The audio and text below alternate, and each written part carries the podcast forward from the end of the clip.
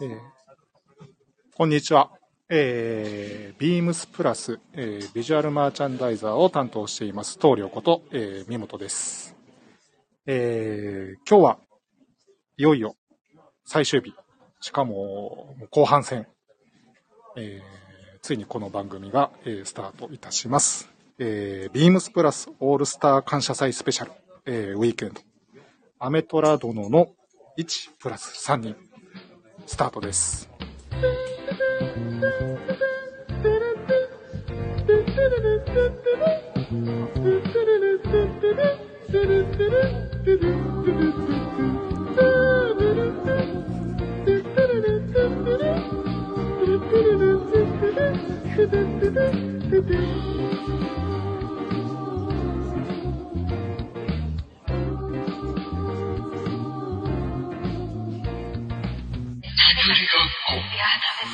えーこの番組は変わっていくスタイル、変わらないサウンド、オールナイトビームスプラス、 Supported by ショア。音声配信を気軽にもっと楽しく、スタンド FM。以上、各社のご協力でビームスプラスのラジオ局、プラジオがお送りいたします。はい、ということで、いよいよ始まりました。はい。はい、えっ、と、今日は、まあ、さっきの冒頭タイトルにもありましたように、えっ、と、ビームスプラス、えーアメトラ殿の1プラス3人ということで、えっ、と、私、ビームスプラスのマーチャンダイザー、えー、三本と、えっ、と、今日集まったメンバー、えーちょっと早速紹介していきたいと思うんですが、えっ、と、メインと私含めたメイン4人、えーうち3人が、えっ、と、ビームスプラス有楽町の、えっ、と、先代マネージャーから現マネージャーまで含むメンバーでお送りしていきたいと思います。はい。では、まずこの方。えっ、と、ビームスプラス丸の内、現有楽町の、えっ、と、丸の内から、えっ、と、初代マネージャーとして、えっ、と、そのお店を引っ張ってこられたこの方です。どうぞ。はい。えー皆さん、こんにちは。えー、ビームスプラス原宿の、えーニック庭です。えっ、と、簡単な、簡単な経歴みたいな感じで話していいですか？そうですね。はい。あのーまあ、2002年にえー中途採用で入社して、えービームスプラス原宿の配属になって、えー2008年までそのままずっと、えープラス原宿。でそれから2008年にビームスプラス有楽町の、えー立ち上げに参画し、そして、えー2014年に再び、えービームスプラス原宿に戻る。というところで、もうずっと、えービームスプラスで、まあ、買い殺し状態みたいな 感じいやいやで、いやいや、はい、買い殺しじゃないですよ。のびのびとやらさせていただいております。はい。以上です。はい、ありがとうございます。はい。で、えっと、ちょっと順番的にすいません。あの、被っちゃうんですけど、えっと、実は今日、残念ながらスケジュール都合が合わず、はいえっと、実は庭さんの後、えー、2代目のプラス有楽町のマネージャー、中村慎太郎さん。はい。今日ちょっとあいにくねあ、都合が、あの、番組こう参加がかなってはないんですけど、一応、庭さんの後は中村さん。で、えっ、と、次、三代目が自分。えっ、と、ビームスプラスの、まあ、さっきはちょっと何度も あるんですけど、えっと、私、三本。まあ、自分はずっと大阪で、えっと、ビームスプラス担当していて、ちょうど本当丸の内、ね、から有楽町に移転する、本当キワキワのタイミングで、あの、都内転勤してきて、で、庭さん、中村さんと続いて自分が、えっと、有楽町のマネージャーをさせていただいてました。で、えっと、その後、ビームスプラス原宿を経て、えっと、現在のオフィス勤務という風な感じで、ちょうど自分が、えっと、移動するタイミングで、この方の登場ということで、はい、すいません。よろしくお願いします。はい。ご紹介に預かりまして、えー皆様こんにちは。えービームスプラス有楽町のマネージャー、務めさせていただいております、鈴木でございます。まあ、私の簡単な経歴なんですけれども、えー2008年、えー中途入社しまして、えー今は亡き、えー渋谷にございました、ビームスプラス渋谷に配属になったんですね。えーまだ新入社員ほやほやで、ちょうどですね、あ入った時期に、ちょうど今、現ディレクター、まあ、溝端ですね。が私の先輩におりまして、で、なんと今、えー、マーチャンダイズやられている、まあ、長谷部がマネージャーという、はい、今、今のビームスプラスをこう作っている面々が、ちょうど私の、まあ、上司、先輩というところで、かなり当時、かあの、厳しくしごかれましたけれども、まあ、そこでみっちり3年しごかれまして、ただですね、残念ながら、えー渋谷店閉店という期にですね、私はその後、ビームス銀座、今の現クロージングですね、ドレスクロージングの方に配属になりまして、まあそこから、右往曲折経てですね、7年、はい。そこでも、鍛えに鍛え抜かれまして、はい。それでですね、えー、先ほどお話ありましたように、えー、3代目マネージャーの見本の公認を引き継ぐ形で、まあ、今現在に至るというふう、はい、経歴でございます。はい。太一さん、ちょっと緊張してます？してます。ちょっともうちょい、すあの、はい。そうですね。はい。和むまで時間必要ですね。もうちょっとね、軽くキャッチボールできる。あの、僕もすごい緊張してます。ですよね。はい。正直なところ。ちょっとリラックスしていきましょう。頭が回らないです。はい。というところで、まあちょっと、あの、この方が僕らの緊張をほぐしてくれるんじゃないかなと。ちょっとまあタイトルにもあるように、なぜアメトラ殿の1プラス3人なのか。まあその3人っていうのは今、ね、ここに今、あの、自己紹介させていただいた3人なんですけど、そもそも1とは何ぞや。いや、むしろ逆じゃねえか。3プラス、3プラス1人じゃないのかっていうふうに突っ込みたくもなるんですけれども、えっと、今日は特別に、マネージャーでも何でもないの。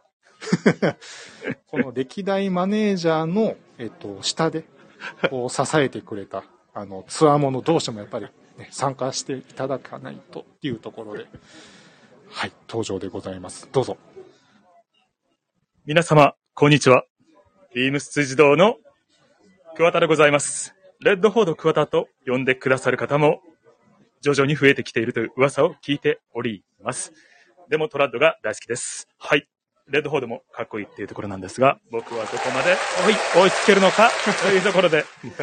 はい。あのーと今回は、あのーアメトラ、トラッド、アメリカントラディショナルというところで、この場にお呼びいただき、大変恐縮でございます。その上で、まあ私の経歴、自己紹介含め。あ、あ、短くしろと。いる？あいる？一応2013年にビームスプラス丸の内に、ああはい、そうですね。のー所属になりまして、あのーその時、あのー庭ショップマネージャーはい。で、あのー新入社員として、うんあのー当時、あのーはい、あの、新入社員に採用いただいて、あの、ビームスプラス丸の内でございました。そうですね。はい。で、みっちり、あのーはい。たくさんお洋服についてししごきにしごきがあって。いただいた後に、あの次のショップマネージャーである、はいあの、中村、あのー慎太郎マネージャーですね。はいあの、その時にはもうビームスプラス、丸の内からビームスプラス有楽町に移転していて、はいい、はそうでした。移転作業もとっても大変で汗だくになって大変だったね。大変でしたね大変だったね、あれ本当に。あれは今でも鮮明に全て覚えているというところでございます。はい。で、それを経て、あのー中村の次が、あのーいや、ちょっと待って。はい。中村さんにももちろん、たくさん、えー、ご指導 いただきました。ご指導、ご鞭達がたくさんあったよね。そうだよね。で、こう、そそこで成長しつつ、さらに、確かに。見事ショップマネージャーに、またさらに、たくさん、いろんなことを教えていただき、そうですね。ご指導いただきました。ライライオンと同じく、何度か、何度崖から突き落としたかちょっと覚えてないですけど。おそらく、あの、ですね、あの、10以上は硬いかなと。はい。這い上がってきたもんね。負けないぞと、ちょっとだけ涙目になって、さそう簡単に男はいい大人が泣きません。涙目になるぐらいで。はい。の上で、あのーその後、鈴木大治ショップマネージャーにはい。なって、またさらに、はい。たくさん、桑田くんそんなんじゃダメだよ。と、そんな言い方しないし。たくさんご指導いただいて、そんな言い方しない。あ、桑田くんそのスーツの着方もっとこうした方がいいよとか、く悔しいもう負けないでって言って、まあ、たくさんまた勉強させていただいて、はい。今に至るというところで、その後またいよいよもう丸の内有楽町から大丈夫ですと。そんな、またまた違う、あの、もっと成長しなさいってことです。違う違う違う違う。成長しなさいというメッセージで受け止めています。今はね。今は。今出稽古中だもんね。そうです 湘南の、はい、風にね。吹かれながら、潮風にね。はい。ということで、もう十分に桑田さんの時間はいただいた。使いすぎました。使いすぎました。多分もうあの、終わりまで桑田さんのパパートないと思いますので。あ、は恐れます。い。大丈夫ですよねい。や、喋っててよかった。そうだよね。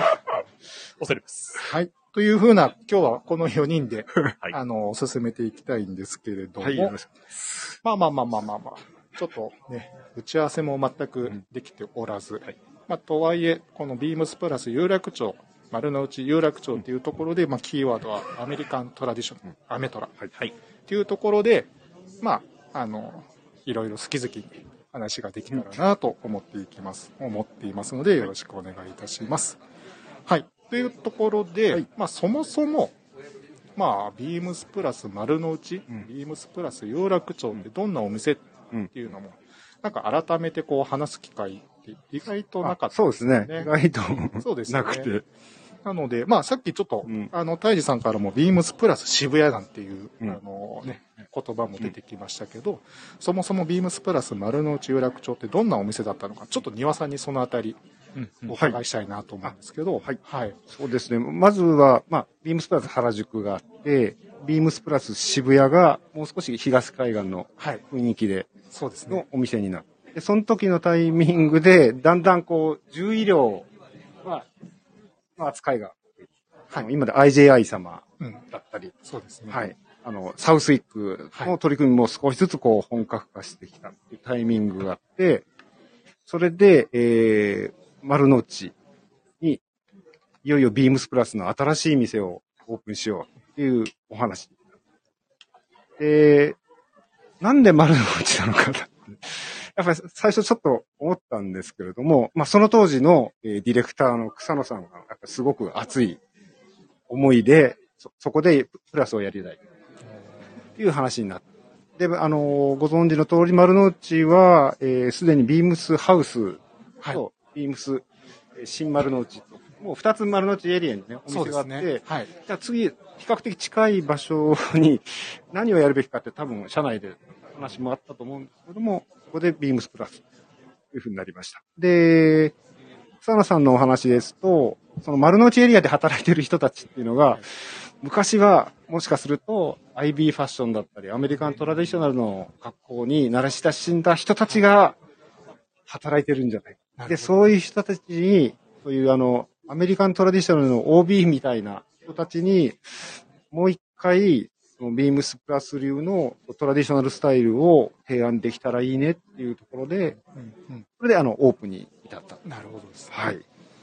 や、でも確かに、あのー今、庭さんがおっしゃっていただいたような感じで、その、丸の内、はい昔 IB ファッションにはい、こう、やっぱ慣れ親しんだ人たちが、みたいなところは、実際僕も、有楽町にこう、4年間はい。いて、思ったんですけど、やっぱり近くに銀座があって、はいはい。その戦後復興の、はい。その歴史の中でやっぱりそのアイビーっていうスタイルが、まあ、ミー貴族とか、まあバンとかもそうですけど、なんかそういった背景をものすごく感じさせてくれる方々、あの、まあ、本当町の先輩方ってすごい多いなと思って、なんかその草野さんが言ってた狙いというか、あまさしくズバリだなっていうのは、なんかすごい僕も感じるところはすごいありました。なんかやっぱり、はい。スーッとなんか皆さんね、IB の話でなんか自然と盛り上がれる。そうでしたね。そうだよね。はい。なんかそれはこう、関西人の自分としては、あ、そういうなんか磁場というかうん、やっぱ街にこう根付いたカルチャーってやっぱりあるんだな、うん。特にまあ東京うんっていうのもあるとは思うんですけど、なんかそこはすごい僕は関西人としてはすごい、あの、新鮮というか、あむしろなんか楽しませてもらった記憶がすごいあります。はい。で、ちなみになんですけど、まあその当時僕、プラス渋谷、まあ大治さんもはい。いたと思うんですけど、ゴリゴリ IB というか、はい。そのニューイングランドを、あの起源とするようなはい。アメリカンカルチャーを押しに押してたと思うんですよね。はい。で、当時やっぱりその IB ブーム、うん。アトム・ブラウンが出てきたりとか、ちょうどその追い風があったと思うんですけど、なんかその時に、まあ渋谷でそういうスタイルがあるにもかかわらず、なんか丸の内ってどういうスタイルみたいな、どういう立ち位置みたいなところって、なんか実際なんか、あどう、どうだったんですかね？そうですね。まあ、すごく被るんですけれども、はいえー、渋谷がなんて言うんですかね、オート部のクラブハウス。はいだとしたら、うんうんこっちはもう少しグレーフランネルズ、ああ。っていう感じですか。なるほど。グレーフランネルズブラックカーフはいはいこうはい。な感じです。うんで、その時、やっぱりプラスの丸の内オープンの時のオープン記念のタイミングはで、奇跡的にあの、納期が世界一不正確な メーカーの、はい、あの黒いカーフのモデルをはい。ずらっと揃えたりですとか、あと他にもあの、今はちょっと展開がないんですけど、あの、ネックサイワンネックサイズ1種類に対して、あの、スリーブがありました。3, 種類かな。ありました。ありましたよね。マディソン、はいマディソン BD っていうはい。言い方をしてたんですけど、ビームスプラスマディソン BD オックスっていう商品名でしはい、たね。ありましたね。だったりとか、あとあの、こういうタイクリップも、まあ、前から、少しそれより前からあったんですけれども、よりシルバーのものを加えたり、うん。ちょっと、ちょっと記憶が前後、いやいや、はい混濁はしてるんですけども、そういうふうになんか、だんだんこう、整えていってなるほど。はい。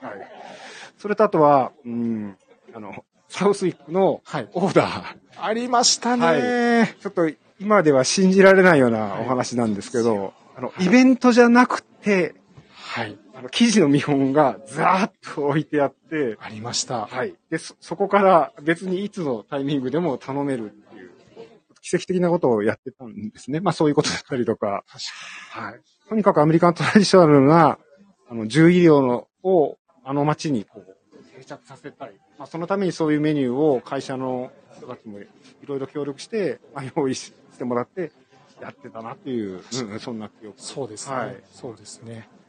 そんな中、泰治さん当時渋谷にいて、はい。どんな感じだった？どういう心境だったんですか？丸の内ができる。えプラス丸の内で。すね、原宿丸の内に挟まれてるっていうこともあって、僕ら一体どう何を表現するかっていうのをよくみんなで話してたんですよ。はい溝端とも。なので、そこに、まあ、標準を当てたのは、やっぱり、こう、プレッピっていうところだったんですよね。ですので、こう、こなしに関しても、まあ、ちょっとこう、まあ、少しこうす、なん、どう表現していいのか。まあ、着崩す感じですよね。ネクタイもカチッとせずに少しこう緩めてとか、袖口ロールアップしてとか、まあ、少しこう、崩した要素、あと色物をこう取り入れて、肩にニットかけたりとか。腰に巻いてみたりとか、素足で、あの、デッキシューズ履いてみたりとか、なんかそういったことをこう追い求めてたと。こう、原宿有楽町とも、あ、原宿丸の内とも違う、何かこう、ムード感っていうのを、まあ、その時にいたメンバーでみんなで一生懸命こしらえてたという。感じでしたね。でも、何もこう指標がなかったって、本当に手探りだったっていうところが、まあ、結構面白かったなと、今振り返れば思いますけどね。でもなんか自分は本当当時ずっと梅田のお店にいて、えっと、その3店舗を見ていた。まあ当時原宿はあの小林先輩マネージャーでもうゴリゴリ、ゴリゴリ男のあの武骨なヘリテージ感の溢れる雰囲気で、で、片やプラス渋谷は本当今太一さんが言ってくれたような感じ。で、丸の内はあのどちらかといえばもうスーツ。で、スポーツコート。で、さっき言われたような足元はブラックカー。で、タイドアップっていう、こうなんかもう本当三者三様、これ、もう本当、これまでにないぐらいアメリカをバチッとこう3店舗で表現していてかっこいいなーってすごい思ってたんですよね。で、やっぱりなんか、個人的にあれなんですよ。僕もちょうど、あのーアルバイト、準社員時代に、んまあ、当時のあの上司だった長谷部に、お前、ビームスプラスやってて、社員になりたいんだったら、オーダーしてこいよって言われて、まあ当時のあるあるですよね。あるですあの、お前自腹自費でやっぱそういう、あの、経験以上のものはないぞっていうふうな、あの、アドバイスをもらって、正しいです。はい。あの、当時やっぱり庭さんが丸の内にいらっしゃって、そのさっきね、サウスイックのオーダーっていうふうに言われてましたけど、ちょうどお店入って、で、レジカウンターがあって、左の、ね、左の方からフィッティングに向かっていくところのもう一つの部屋入って、でそのもう一つの部屋のところに、僕今でも覚えてますけど、左側の壁側に、えっと、スポーツコートとか、そのサウスイックのスーツとか、並んで。はいで、真ん中には、あの、今、ま有楽町でもあるネクタイのあの、はい。うんうん大きな重機があって、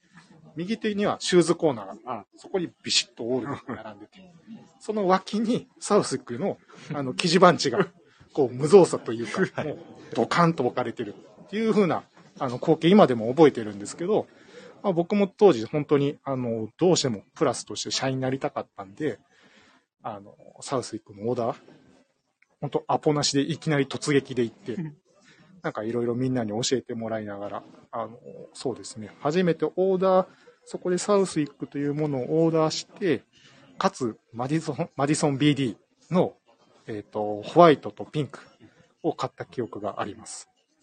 もう、あの時は本当何物にも変えられない。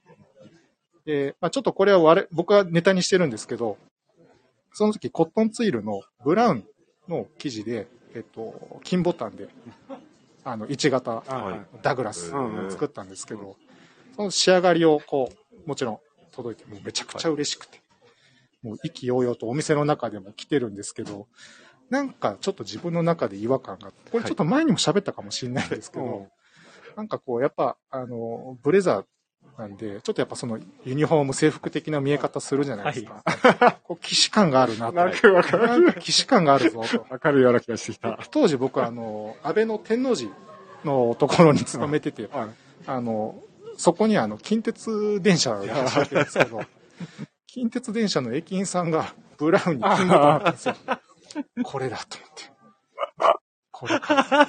いやー、わかりますね、それね無意。識的に、あの、それを選んでたああ、そこから周りからみんなこういろいろこう近鉄の駅員っていう風に言われるようになって、まあでもそこですごいちょっと落ち込んでたんですけど、当時草野さんに、これどうやって着こなしたらいいですかって言った時に、まあカットオフのチノに、うんあの、ランコートのデッキシューズとか、うんポロシャツとかに羽織ったらかっこいいんじゃないの、うん。アドバイスをしても起死回生。うん。まあそこから僕のなんかこういうあのスタイルがこうなんかスタートしたっていう記憶は。ありまして、はい。その合わせかっこいいですね。うんなんか本当になんかそうなんか当時やっぱりビームスプラスもなんかそのさっき庭さんが言われた丸の内がスタートしていよいよ本格的にそういうスーツだったりとか、えっと、スポーツこういわゆる獣医療っていう提案をスタートさせてった時期だったと思うんですけど僕もやっぱりそのカジュアル一辺倒だったんで、あの全くバックボーンも引き出しもないわけなんですよ。でもなんかそんな時にこう草野さんが不意にこう言ってくれたコーディネートっていうのがものすごくわかりやすくてうん。かつやりやすかったんで、これだ、うんなんかそこで、はい、社員試験頑張って受けたんですけど、跳ね返されましたね。そのブレザーまだお、お持ちですか？それは、えっと、ちょっとあいにくサイズが合わ合わなくなったんで、えっと、今、ビームスプラス原宿の、えっと、グラマラス藤井部長に、へー。ただもうとっくにサイズ、サイズアウトしてると思うんですけど、は 間違いないです。い。あの彼がちゃんと手元にあれば、あるはずです。伝説の。伝説の。ユニフォームなんか、ね、また藤井君の後輩とかに引き継いでったらかっこいいね。かっこいいですね。はい。ローイングブレザーの話みたいなの。そうですね。はい。はい。うん。なんか僕はそういうのがきっかけで、まあ、はい。なんて言うんでしょう。丸の内きっかけで、ビームスプラスのそういうドレス、スポーツコート、スーツみたいなのが、なんか僕の中ではすごい目覚めとしてありましたね。はい。はい。すいません。なんかちょっと自分の話ばっかりで。とってもいいお話ですよ。いい話はい。うんいえいえいえ。へーというところで、まあ、今回アメリカントラディショナルなんで、まあ、せっかく今日この3人集まってるんで、まあ、ちょっと、ね、事前に軽く皆さんに打ち合わせというか取材した時には、ぜひぜひこれで盛り上がりたいねっていうのもあった。まあちょっとさっき話もさせていただきましたが、スポーツ校。まあちょっとこれについて、うんなんだろう、この4人ではい深掘っていきたいな。はいまあ、そもそもなんですけど、なんでビームスプラスって上着のことをジャケットって呼ばないのか。この辺についてはちょっと皆さん、こう、いろいろ一過言あると思うんですけど、この辺どうどうどうん、そうですよみたい。なあの、アメリカ英語的な感じがいいですよね。ででもよく調べたら、複数形にせずに、スポーツコートだと、英語で、あの、乗乗馬の時にはい。着るコートとか、すごい特化したものを指す。もう、アメリカ英語で複数形複数形のスポーツにすると、単品の上着とか、かなんだ、替え上着みたいな感じの説明がしてあって、で自分が感じたのは、あの、ちょっと他社の話になるんですけど、えー、バーニーズニューヨークさん、新宿の店が初めてできた時に、ちょっと何年ぐらいか記憶は曖昧なんですけど、はい。新宿に突然アメリカンなデパートがオープンしたわけですね。で、そこをまあ見に行ったわけです。でフロアの名前が書いてある。でうんメンズスポーツウェアって書いてある。いきなりドレスウェアっていうフロアがあって、スポーツウェアって書いてある。はい。いわゆるカジュアルウェアないのっていうディレクションの見え方になってたんです。それで、エスカレータードキドキしながら上がっていったら、まあ、カジュアルな服、全般のことをスポーツウェアっていう呼び方をしするみたいで、で、それが逆になんかアメリカっぽくてかっこいいなって思った記憶があるんです。で、その記憶があった中で、そのスポーツコートっていう単語を、あの、ケニーさん、草野さんが、こう、話をしてくれたときに、なんかこうすごい自分の中で、すごい合点がいって。で、彼が確か、スポーツコートっていう言葉をなんか定着させたい。はい。っていうのをすごいしきりに言ってて。はい。で、今はないんですけど、当時よくあの、カタログを作ってた。でカタログで、えージャケットを紹介してる写真があるんですけど、そこのやっぱクレジットも必ずスポーツコート。なってましたね。出してましたねはい。してました。で、セットアップになるようなものでも必ずスポーツコート はい。しつこい、しつこいわと思いながら見 見てたんですけど、まあ、それぐらい、まあ、強い気持ちでその言葉を定着させようと、まあ、して。すごい。はい。それって、タイジさん、どう、どうなんですか？渋谷当時も、なんかそういうノリだったんですか？ああ、渋谷はどちらかというと、こう、ブレザー縛りがあったんで、へはいえ。。やっぱスリーパッチポケットのっていうとこですよね。今みたく、ちょっとウエルトよポケットよりもやっぱりスリーパッチにこだわってたんで、やっぱりこうブレザー寄りの、どちらかというとこう制服。のこう見え方をよりこうみんな求めてましたね、当時は。なるほどですね。ちょっとまたタイジさんが若干緊張されているようで、もっと多分好きに話していただいた方がいいのかなと。はい。はい、リラックスしていきましょう。はいそうですね。あ、そうだ、はいあスポーツコート、はいスポーツコートフェアっていうね、今やってますよね。やってますずっと続けてますよね。大好きです。大好きですもうだって、はい丸の内がオープンしてからかれこれずっと続けてるイベントなので、足掛け15、6年。そうです。そうですよね。はい。はい。なんで、はい。いや、なんか、このイベントは、まあ正直なところ、まあ、いろいろ苦労もありましたよね。はい。あなかなか、はい。ね。やっぱりその、すまあ、今さ、社内的にはいスポーツコートっていう呼び、はい呼び方もまず定着させようっていうところですし、そもそもやっぱりカジュアルファッションがメインのうんレーベルであって、はい。あの、なんていう、そのドレスウェア、重量をやっていこうっていうこと自体がやっぱ馴染みがなかったものなので、まあ、それをやっぱお客様にご紹介していくという、なおさらまたハードルがちょっと。高く感じられるようなこともあったので、はいまあ、やっぱり最初はなかなかオーダーも、そうですね。思ったより、はい。まあでもスタッフはみんな前のめり。前のめりそうですね。ね特にここの3人、4人はは、いもう相当な数のオーダーを、そうですね。あ、まあ、あらゆる実験実験ですね。実験作です。まあ、まあ、はい3人ともみんな、まあ、パートさんも含めみんなススタントマンみたいなもんですね。そうです。まだ実験中ですよ、僕。この記事で、この記事で作ったらこうなっちゃいます、みたいはない見本をみんなこう、得意げにこう来て、こう、接客に当たるみたいな、なんかそ、そんな感じですね。いやでも嬉しいことに、タイさんがやっぱプラスに帰ってきて、はいはい。で、やっぱそのドレスですごい修行をしてこられたじゃないですか。で、またそこにいろんな知識とか経験値が加わって、まあありがたいことにもうその15、6年やってるイベントも、最初は苦労してましたけど、もうかれこれ、ん ?5、6年？そうです。5、6年はずっとオーダーの金額が、もうずっとレコード。はい。すという、本当にこうありがたい、あの状況にもなってるんで、なんかこのスポーツコートっていうのがもっともっとこうね、皆さんも、まあ、ビームスプラスのスタッフもそうですけど、はい。はい。まあ身近なものになっていって盛り上がればいいなと思ったりはするところですよね、太一さん。本当そうですね。本当お客様のおかげでございます。もう、スタートして15、6でもう30回うん。以上ってことですか、これ？あそうです。ちょっと一つ思い出したんですけど、はいスポーツコートフェアって、第1回目だけはネイビーブレザーフェアって名前だったんですよ。えー、そうでしたっけ？で、その時だけ、えー、ネイビーの生地しかない。それも面白いですね。で、ジャケットしか、要するに、スリーパッチの、確かスリーパッチのジャケットしかありません。はいネイビーの生地しかありませんっていうので、最初初回だけそうやったような。めちゃめちゃストイックじゃないですか。そうだよね。春夏だったと思います。僕丸の内のと、はいあの、はい新入社員でいろいろバックルーム整理してたら、ね、その、ブレザーフェアの資料とか出てきた時に、赤の軽いチェッそうだ。クの記事があってそれ思い、すいません。だから順番があれなんですけど、最初はそそうだ。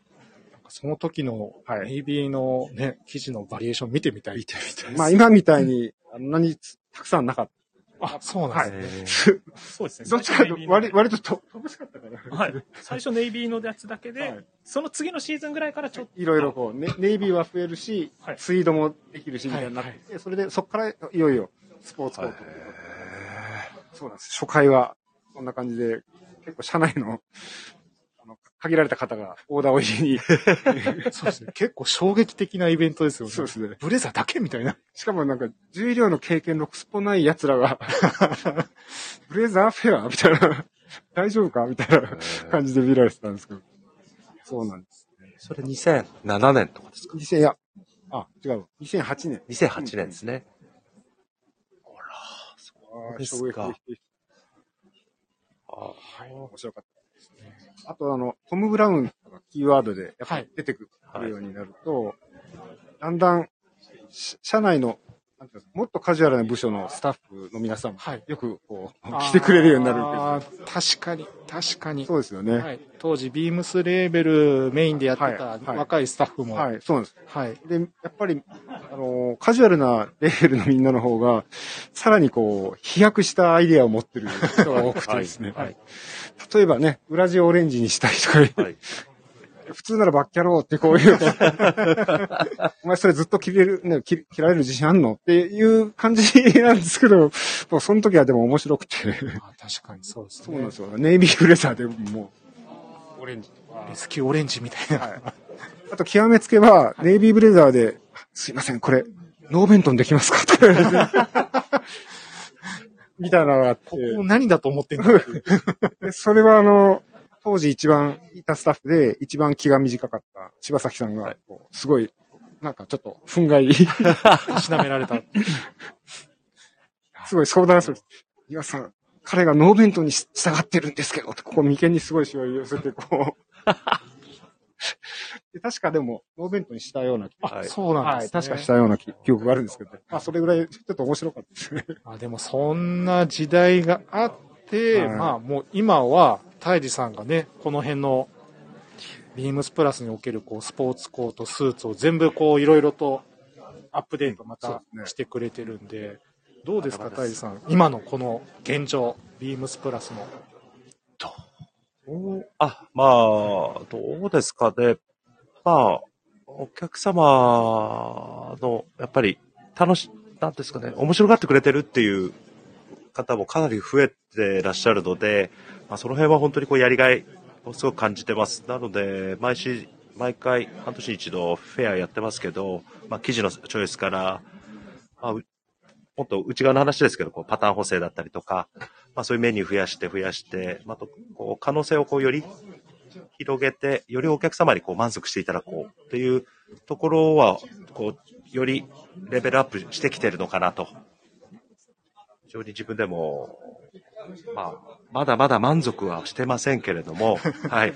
はい。ひしひしと感じております。まだ自分自身ものオーダーも実験中、実験を繰り返してるんで、まあ、ななんかこういった、こう、プロセスももっと皆さんも楽しんでいただけると、よりこう深みが出てくるのかなと思って、はい。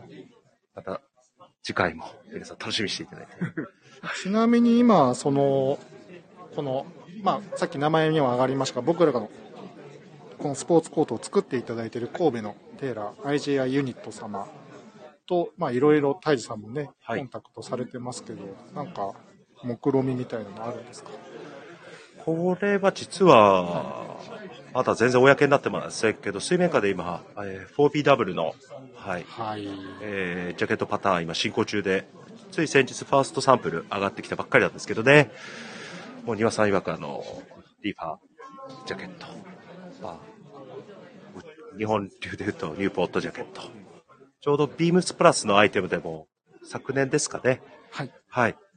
4B の、はい、ニューポート型展開してましたけれども、まあ、それをこうテーラリングの仕様で、IG、あの、ビームスプラステーラーラインとして今、開発途中でございますので、ちょっとお時間かかりそうなんですけどもね、来年の年明けぐらいのメドに、今、この秋冬には間に合わないんです間に合わないです。間に合わない。まだまだ作り込みが必要なので、まだまだ納得。ですか？そうなんです。いろんな新しい実験も加えてるので、なるほど。どうしても時間かかっちゃうんですよね。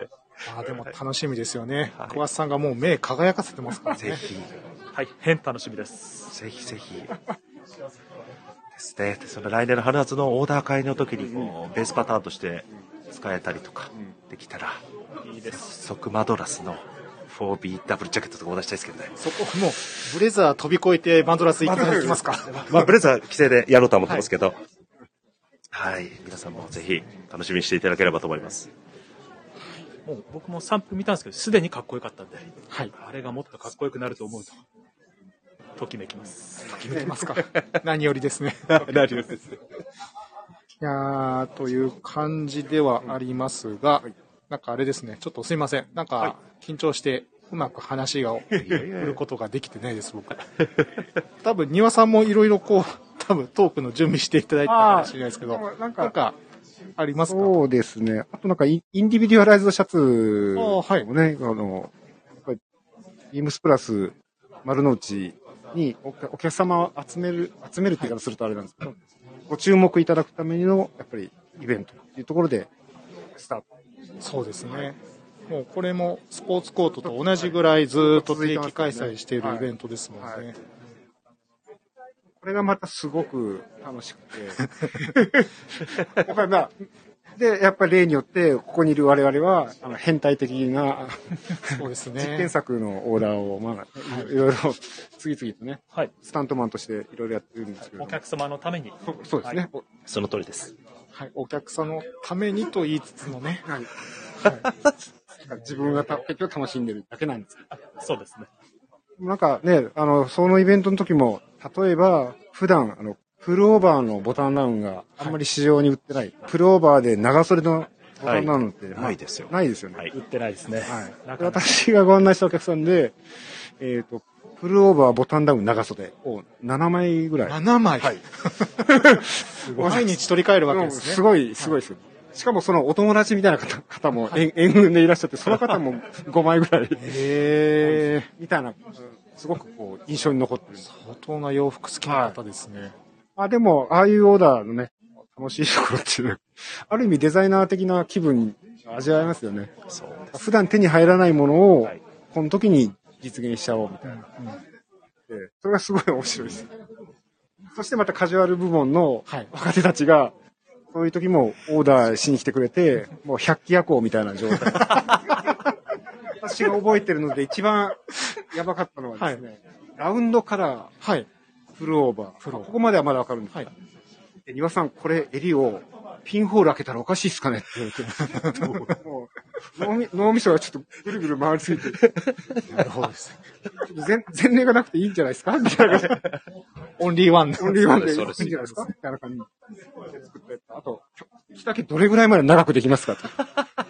あの、僕も今思い出しました。我慢大会みたいな。とある、とある先輩が、あの、信じられないぐらいに身幅の広い、あの、やってました。もうその数値書いちゃいけないんじゃないのっていう風な数値を書いてる先輩ですよね。なんか、毎回そういう。そうですね。でもその先輩はもう別に、あの、これは別に、あの、作られなくてもいいんだ。どこまでやってくれるかを確認したいって。ああ、思いながら聞いてたんですけど、なるほどですね、と思いながら。すごかったです。まあ、そういうね、ちょっとイレギュラーなこともあったりはするんですけど、まあさっきちょっとね、庭さんからもこう、百鬼夜行みたいなこと なんか皆さんがこう、オーダーするにあたって、まあ、やっぱ相当にこう、アメリカントラディショナルに系統されているお二人だと思うんですけど、なんか今までこう、すごい特に影響を受けたとか、これ好きなんだよね、みたいな、まあ本だったりとか、何菓子だったりっていうのありますか？僕はもう、今、今日桑田くんが持ってきてくれる、やっぱり、もう、僕らの旧約聖書ですね。定会日で。はい。おーこちらは、随分、何冊 ?2、3冊。はい。復刻版も含めて持ってますけど、随分、随分み、なんて、何回見、もうわかんないぐらい見ましたね。特に、やっぱり印象に残っているのが、テイク IB の最後の方の、マリソンアベリューのビジネスマンととの写真がこう、いくつかある。はい。はい。このモノクロのページモですよね。ノクロのページですよね。あ、ザカレッジショップ。あ、こっち、えっと、そうですね。この前か。もう昨日のタイジさんの格好を見てたら、そのマディソンアベニュー歩いてるビジネスマンはい。そのまんまでしたよね。そのと、あ、この、完全に意識をしてました。もうにそれもう本当タイジさんにしか見えなかったですよ、昨日。特にこれの60、これ、4年の時点でしたっけ、はいの、ブルックスブラザーズのはい。ウィンドウの画像とかがこう素敵ですよねはい、フルカラーで残ってるっていう。はい。そのグレーのトーンとかもはい。最高ですよね。もう本当に旧約聖書のごとく、もうバイブル、本当のバイブルでしょうか、僕らの。素晴らしいですよね。いや、そうですね。はい。だからぜ、もうう、んまあ奇跡のような。はい、本当奇跡ですよね。だからその当時、ここに行って、はいこういう取材が、まあ、多分、いろんなタイミングがかうまくあってできて、その当時これが発表されたことで、多分日本のこうトラディショナルなファッションの方向性っていうのがかなり決まったと思うんそういうことですねはい。それがまあ重大なこと。ちょうどその、まあ戦後のこう、復興から日本がうんこう、どんどんどんどん調子良くなっていった時にまたこれが入ってきてっていうのが、まあ、特に銀座ではまた異様な盛り上がりをしてっていうのがうんあったんでしょうね。その子なんかこう、混沌とした、こう、状況の中に、こう、ある種こう指標になったっていうところなんでしょうね。うん。これがせ、この本が先導してくれた、うんうん。はい、道しるべをこう示してくれたっていう、うん。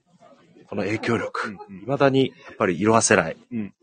素晴らしいなっていうのは、たまにやっぱり、例えば10年、ビあの、渋谷いた頃ほど見な見なくはなりましたけど、でもやっぱりたまにパラパラっとは絶対見るようにしてるんで、見るたびにやっぱり発見が、うん。やっぱりありますよね。そうですね。はい。カレッジスタイルでもこういうパ、あの、ファイブポケットの竹取りの感じとか、ウエストのサイズ感とか、うんあとこの辺のシャツのブラウジングの BD の出方とか、うんはい。ついついここ細く削ぎ落としちゃうんですけどね、インディビのシャツオーダーするときも。あよく桑田さんがやってたやつですね。このブラウジングの感じ、ウエストキュッてこう、ビタッてパンツ開いて、このバランス感、すごくいい。ああ、いいな、つって。はい。うんまあでもあれですよね。この人たちはあんまり何も考えてなくてやってるんですよ、きっと。そこがすごいんですすよ。ごいですよね。決してファッションではなくて、あくまで日常。はい。たまたまあるものをこう、そうですよね。で、でも、かっこよく見えてしまはい。う。で、我々はこれを真面目に分分析する。はい。で、分析することで、なんかこういう流れができたのかな。はい。そうですよね。はいで、たまに変なトンネルにま入っちゃう時 もありますもんね。入りますチャンネル。入ることが多いかもし入ることそれもはやモディファイドしすぎじゃね？っていう。原型なんだったら、ありますよね。はいですね。ちなみに庭さんは、あ私もやっぱこれは大きいですね。定価エビが。はい、それとあと自分の場合は、あのーまあ、皆さんより年は一世代上なんで、やっぱりバンジャケット、ああ、そうです。バンジャケットなるは、ほど。はい。まあでもその時ガンガンにジュエリーを買ってたわけじゃなくて、はいあの、一回倒産して1980年ぐらいかな、確か復活した時のバンっていうのが、ちょうど地元のセレクトショップみたいなところではい。売ってて、うんで、その時ポパイも読んでて、で、あとメインズクラブも読んでてってなるほど。その辺が全部こう、情報がちょっとごっちゃになってる。そういうことです。はい。そうなんですよ。あ、それとあとは、今ここにちょっと用意できなかったんですけども、あの、アイビーボーイ、図鑑。図鑑アイビーボーイ図鑑ですけど、あのありますね、。穂積和夫さんですね。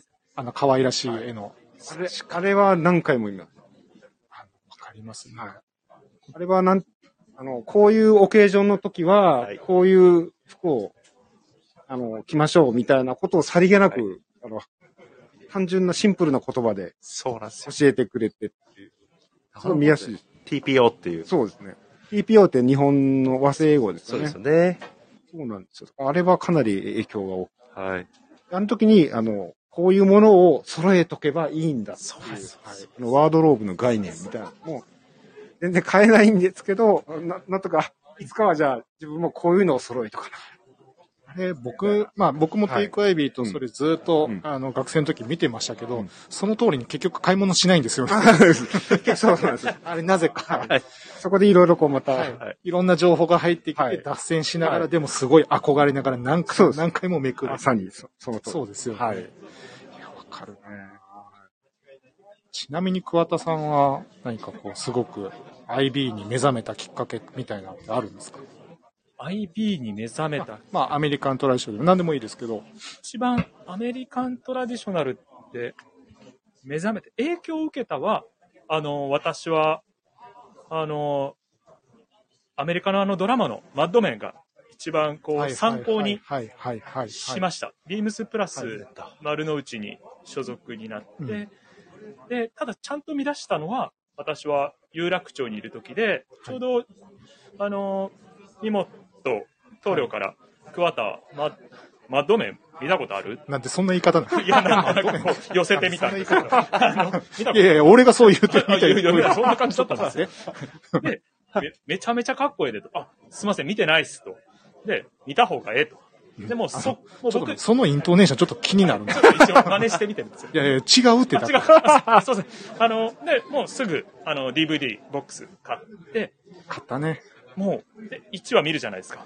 私、あの、ファーストシーズン1って12話だったと思うんですけど、あの、1日で見ましたね。あ、言ってたね。あ、おー。かっこいい。あ、もう一気に全部盗もうと。いやもう時計から、もう何まで、あ、全部うまい。こういう、あ、全部時代合わせてんじゃん。すげえかっこいいと。ダブルカフスか。次、インディビのシャツのオーダー、全部ダブルカフスにしよう。してた かっこいいし。てた。いや、でも、あのーやっぱ、まあ、アメリカのあの海外ドラマ、テレビドラマですけど、僕もあれすごいいいなと思ってて、できた若い、これからちょっとそういうトラディショナルなムードを見るときには、一番入りやすいんじゃないかなと思ってます。そうですね。はい。内容もちょっとシリアスなところもありますけど、はい。スタイルだけでも見ていただくと、あ主人公だいぶクレイジーなんですけどね。ジョンハムっすね。その、そのせ、あの、せはいあの、やってることはドン。ドレーパー、はい。はい、ドンドレーパー。でも、あれすごいいいのが、僕、えっ、と、出てくる人たちの、えっ、と、年齢、要は、エグゼクティブな、要は、年配の方もいれば、もう、バリバリの、もう、油が乗ってる40代もいれば、もう若造の営業マンもいれば、結構本当多種多様。そうです。で、えっと、個性もそうで、あの、ずんぐりむっくりって言ったら今ダメなのかな？まあ、ちょっと太ってたりとか、はい。背が低いとか、細い、高いとか、いろんなこう、あの、体型の人だったりとか、まあ、そういった人がすごい出てくる中で、さっきクワちゃんが言ってくれたように60年代をきちんとこう、あの、踏襲して、そのアメリカの当時の生活スタイルっていうのを表現してくれてるので、ありとあらゆるこう、シーンで、こう、参考になるというか、で、あれ、ドラ、ドラマ面白いのが、実際に、あのあるアメリカの企業の名前が普通に出てきたりとか、またそれがリアリティあるんですよね。そこが面白かったり、あと、政治の話、はい。ケネディの選挙の話も出てくるし、ちょうどそのアメリカの60年代から70年代にかけての、その実際の、あの、起こったことをなぞらえて物語を作ってるんですよ。うん。そうです。服装もね、60年代の特徴から後半もう70年代、ちゃあんとそうですよ。髭も伸ばすやつもいれば、もみあげも伸び始めたりとか、なんかその辺の変化がちゃんと見て取れるのが、あの、なんだろう、その、僕らが指標としてる60年代を理解する上でも、すごいわかりやすくていいなって。そうですよ。よくできてますよね。あれ本当そうですね。資料としてもいいんじゃないかなと。まあな、流れる音楽しかり。そうあ、音楽そうなんですよ。はい。うんものすごく構成いいですもんね。はいあまりにかっこよくて、えっと、何年だビームス入社して2009年、2010年、まあ、あの、奥さんと新婚旅行にニューヨーク行った時に、あの、ブルックスで、かっこいいねマッ。トメン仕様の限定スーツ発売みたいな、あ買いに行ったんですけど、はい。ちょうど日本人のスタッフさんが行って対応してくれて、もう、そういうのありませんって言われて、買えなかった記憶ありますけど、見たかったですね。それはマットメン仕様の。売り切れたの？売り切れソールウト。あなんか、知らないって言われて。知らない。知らない。日本で見たな情報は一体何だったんだろう。誰か知ってる方いらっしゃるのかなでも、ブルックスの200そうですよ周年のあの新宿であった展示の時に出てました出てましたよはいね。。実際、ジョンハムが来てた。確かにそうですはい。あの人188センチぐらいあってもう、多分サイズ44か46ぐらいの出てましたけど。ちょっと脱線しますけど、ジョンハムトップガン出てましたね。そうですよね。出てましたね。出てましたね。あれ？と思って。懐かしいなと。いやー、どなたか、その、マットマン、限、なんか、限、限定、うんエクスプラザ製のスーツ、あるのかないのか、ご存知の方いたら、情報いただけるとすごく嬉しいです。ビームスプラス有楽町まで。はい。有楽町まで。どういうディテールしてるのか知りたいです。うんちなみに、タイジさん好きな映画って何なんですか？ちょっとすいません、時間もちょっと迫っちゃいるんですけど、はいまあ、ちょっとなんかこれね、できた次回パート2、パート3ってやりたいですもんね。はい、やりたいですね。はい今、まあ、もう映画はいろいろ好きです。好きですけど、ね最近今年好きなのは、あれですね、マックイーンのお華麗なる家系、何度見直したかというところなんですけど、まあ何がいいかっていうと、まあ着てるスーツはコンテンポラリーモデル、あの、欧州の、アメリカスタイルに欧州のディテールを加えたスーツのスリーピース着てたりっていうのはあるんですけど、それ以上にやっぱり、あの、ふああいう符号がのカジュアルのスタイル、イバラン着てとか、えーバルクタ着ててとか、その僕らにとってもやっぱりこう、マストなアイテムをああやってさらりと男らしく、はい。あんなにクールにこなせるのって憧れちゃいますね。はい。まああいいですね。ああいう大人になりたい。あはい。って思っちゃいます。はい。特にタイさんはダンディズムっていうキーワードを すごいひしひしと感あじる。かっこいいですよ。あちょっと、まあ、この辺は本当は、あの、いろいろと、あのね、お酒飲みながらすると、すごいチャージする はい。本あの分野ではあるんですけれども、はい。ちょっとあいにく時間も迫ってきて、はいすいません、気づくともあう1時間経とうとしてるんですけれども、はいまあ、せっかくなんで、ちょっとね、これからのビームスプラスの有楽町、あれこれみたいな、ちょっとね、まあ、ちょっとこう、今からお伝えすることは若干ショッキングな内容ではあるんですけど、あの、プラス有楽町が入ってるあのビルが建て替え、はい。もうこれはちょっと決定してしまったことで、来、え？次の10月 ?2023 年はい。の10月あ、秋。はい。に、えっと、新有楽町ビルが建て替えになりますと。うんで、ビームスプラス有楽町の営業はそこまで。はい。で、ちょっとまだ次は決まってはないんですけども、もちろん、もちろん終わるわけはないと。っていうところで、はい。どんなお店にしたいですか、大治さん？僕はやっぱりこう、今のマーケットを見てて、やっぱりこう、本当の、こう、トラッと、あーものをこう、体現できる店にしたいなと。こう、ビームスプラスの、こういう現、現代のアメリカントラットも表現しつつ、まあ、よりこう、深みのある、まあ、なんていうんですかね、そういう、解雇主義にならず、今の現代的な、本当に男らしいアメリカントラディショナルっていうのを、まあ、表現できればなとなるほど。思っております。楽しみですね。ちなみに、庭さんはどう、どん、どんな次お店になってほしいですか？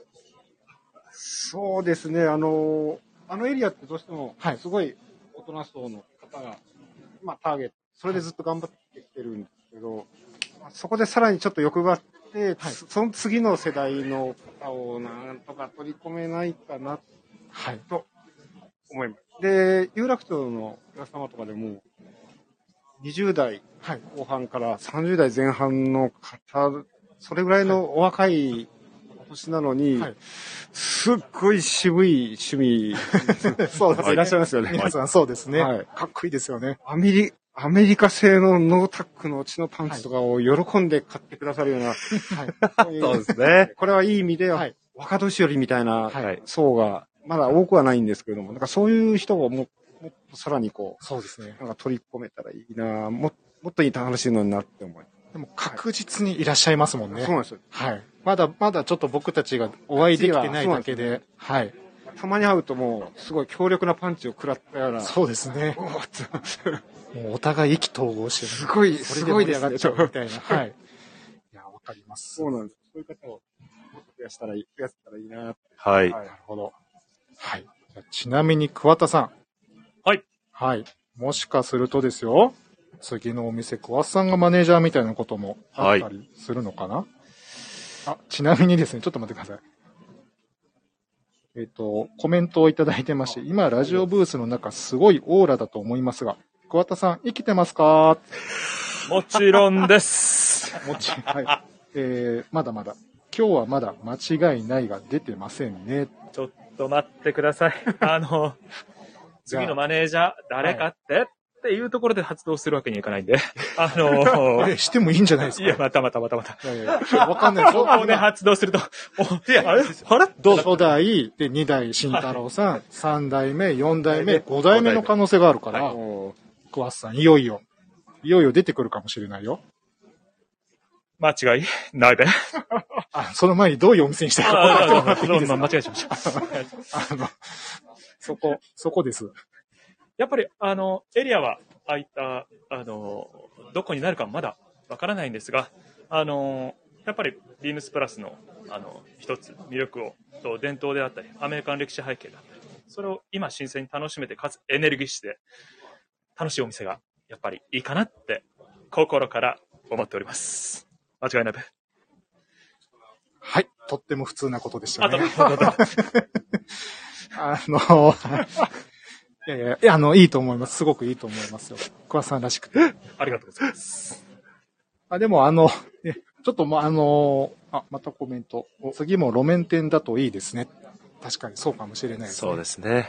こうね、どこかのビルの中とかじゃなくて、まあ気軽に皆さんが立ち寄っていただきやすいような環境で、ねで、できることなら長い、はい。長いし、こうみんなでゆっくりとお話ししながら、アメリカントラディショナル、アイビーのことにね、こう話が、花が咲けばいいなとは思い、たまり場見たくなるといいですね。ねアイビー好きのないですか？人たちが集う、こうたまり場みたいな感じで、いいですね。情報交換の場でもなってくれるといいなと。はい。